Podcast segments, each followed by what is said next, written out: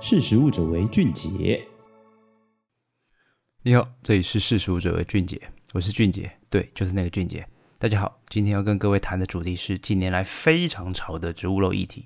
到底植物肉比真肉还营养吗？植物肉逐渐成为风靡全球的现代显学哦。那一种大口咬下汉堡，口感扎实，调味即可乱真，它很难发现里面夹的并不是传统的牛肉，而是植物蛋白。如今在台湾哦，人家餐厅你也吃得到植物肉料理啊，像八方云集的素肉锅贴，或者在超商、超市上网，你都很容易买得到。这不止在素食圈的话造成话题，更让许多的荤食者买来尝鲜哦。而且你看过猪肉的广告，其实写得非常的令人目眩神迷啊。那营养的价值好像无懈可击。这块被称为未来肉的营养，到底比起所谓的传统的动物肉，究竟是好是坏呢？那我们从二零一五年国际的癌症研究机构 IARC 哦，他将红肉与加工肉列为二 A 级可能致癌物。他认为红肉摄取过多与各国肠癌人口逐年增加有很大的关系。推测的关键在于，我们随着红肉吃下了过多的饱和脂肪酸，而植物的饱和脂肪胆固醇含量低，照理说以植物蛋白取代蒸肉是对身体更好的选择。那美国加州大学。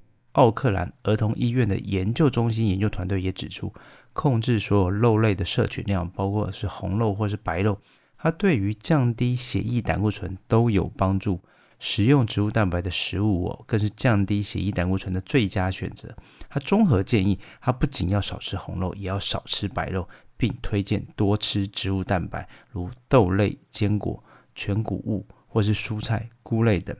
然而哦，植物蛋白虽然说好处很多了，但随着植物肉逐渐受到广大市场以及非素食族群的注意，它部分的厂商哦，还是会为了追求拟真的效果，在加工的过程当中，把煎肉台上那一种香气诱人的油脂给加回去哦，让口感更加分。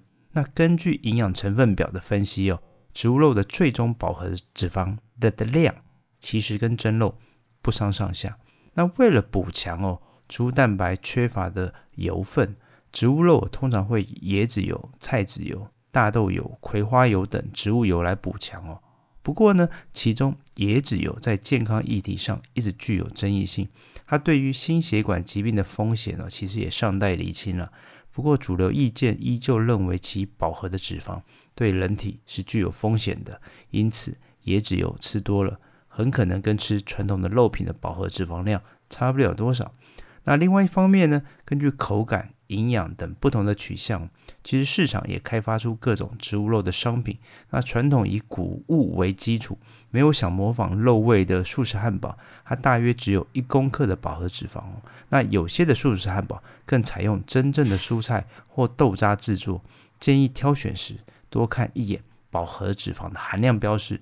根据自己所爱的口感或者营养需求来做抉择。那植物肉的饱和脂肪的含量哦，随着产品的配方哦，其实会不同。蛋白质的含量与来源哦，则非常的一致。例如从豌豆、大豆、小麦、米、绿豆、马铃薯蛋白质，其中以豌豆蛋白、大豆蛋白为最主要的来源哦。那撇开口感跟调味的技术，使用大豆蛋白的植物肉，其实就是台湾人。常吃的再也熟悉不过的素肉，那台湾的素肉，坦白来讲，大多以大豆蛋白为基础。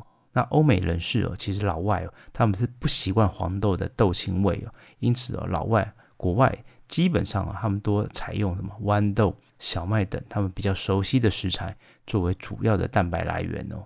那至于植物肉究竟营不营养，能不能取代动物蛋白，其实需要从氨基酸的完整度来解答。那蛋白质呢，其实由二十种氨基酸组成，其中的十一种是非必需的氨基酸，九种是人体无法自行合成的必需氨基酸，所以必须从饮食中获取。而完全蛋白质指的就是同时含九种必需氨基酸的蛋白质，一项都不能少，否则长期呢就会导致营养失调。而完全的蛋白质呢，大部分来自于动物的肉类、蛋或是乳品。那大豆、豌豆呢，其实两个都有，但是其他的植物呢就比较少见，或是市场尚未普及。虽然大豆、豌豆的氨基酸组成完整哦，但以量来说，豌豆的甲硫氨酸它的含量偏少，那比起其他的食材哦，非常的明显哦。因此哦，对于长期吃素的族群来说，如果你选豆的是豌豆蛋白的植物肉时哦，它可挑什么配方额外添加的谷物蛋白，例如米蛋白、小麦蛋白的商品。那谷物蛋白呢，其实富含豌豆不足的氨基酸，其实会是营养比较均衡的选择。但针对一般还有在吃米或面的族群来说，其实你不用怕植物肉不够营养。在蛋白质组成或是含量、消化能力的角度来看的话，其实植物肉已经非常的完整了。那另外一方面呢，其实食品调味剂中最危险、对身体危害最大的，其实就是盐巴。那高钠的饮食哦，其实一直是高血压、肾脏病等多重慢性病的主要原因。许多人对于植物肉印象不佳，就是它居高不下的钠含量。植物肉排每一百公克含有三百多毫克的钠。而每餐的钠含量其实必须控制在八百毫克以下。坦白来讲，它这样一块的肉排哦，其实已经超过三分之一的每餐的摄取的标准了。那若拿那个植物跟动物肉排来比较，同样经过调味哦，其实钠含量哦都不少。传统的所谓的牛肉排哦，它有高达三百多毫克，甚至五百到六百毫克的钠，它其实高过植物肉排哦。此外，植物的绞肉其实有三百多毫克的钠，比传统猪绞肉五十八毫克多了什么六倍啊？不过，传统的猪绞肉在绞获肉馅啊，或是烹调的时候呢，其实都会加盐，因此最终钠含量其实跟植物的绞肉其实差不多的哦。而以植物肉的水饺举例哦，例如就是 Omi Pork 这个新猪肉的植物绞肉，它每一百公克它含钠含量哦，三百四十七毫克来计算，它做成水饺后，它每一百公克含钠大概有两百八十七点六毫克。而把动物肉中钠含量较低的鸡肉来做成水饺的话，其实每一百公克仍然有两百九十九点九毫克的钠，其实反而超过了植物肉的水饺。所以说喽，最后料理成品的钠含量其实是以舌头和我们追求养生的意志力说了算。那烹调用盐呐、调味酱料谨慎使用，全部加总起来的钠摄取量的低才是最实际的。至于大家关心的所谓的植物肉究竟能不能取代红肉，答案或许是肯定的啦。首先，植物肉的蛋白质品质哦，其实已经足够支撑人体的所需哦。但有些人呢，还是会担心不吃红肉而缺铁。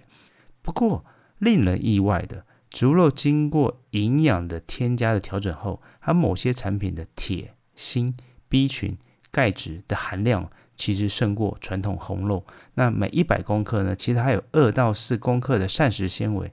台湾成年男女每日建议摄取量二十到三十五公克的纤维。食用植物肉其实也不无小补。那二零二零年呢，八月十一日，美国临床营养学杂志它更发布了一篇只有三十六人的小型研究，它针对植物肉取代动物肉的生理的影响哦，他发现，在没有副作用的情况下面，植物肉组的心血管相关指数其实表现优于动物肉组。那植物肉不含胆固醇的特性哦，对我们心血管疾病预防其实蛮有帮助的。但在挑选商品时，仍然建议留意营养标示饱和脂肪含量，含量越低，其实在营养的层面来说更有优势。此外，大部分植物肉其实都已经经过调味了啦，所以烹调的油盐哦，它必须适量，而且避免哦。高温烹调，否则仍然会产生所谓的致癌物或是营养氧化啦。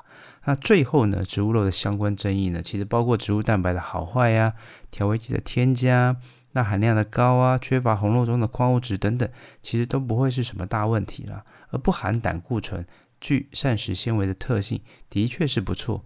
而且营养价值的好坏啊，其实最主要还是要回归到我们如何选择饮食均衡来搭配。以及是否遵循低温、少油、少糖、少盐的所谓的烹调的原则啊。好的，以上就是今天跟各位分享的内容，欢迎大家下次继续收听。识食物者为俊杰，拜拜。识食物者为俊杰。